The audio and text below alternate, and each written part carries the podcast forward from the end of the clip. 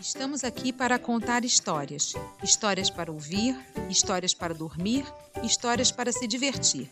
O modo do Guilho Saque estar perto de você. Dia de chuva. Guido, veja só, falou a mãe. Henrique e Isadora vieram brincar com você, mas vocês não podem ir lá fora. Vai chover. Eles ouviram o trovão as nuvens escuras. Depois começaram os pingos da chuva. Tip-top, tip-top, tip-top, tip-top. As crianças cansaram de ver a corrida das gotas na vidraça. Então viajaram com os amigos nas costas dos elefantes.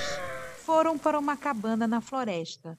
Depois fizeram uma caravana de carroças.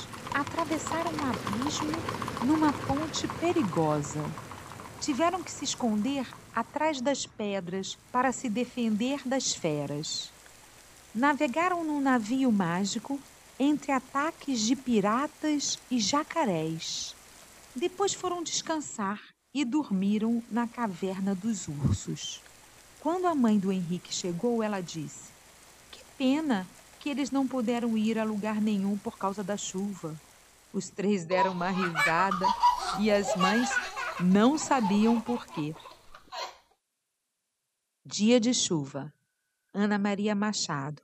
Ilustrações Nelson Cruz. Leia livros.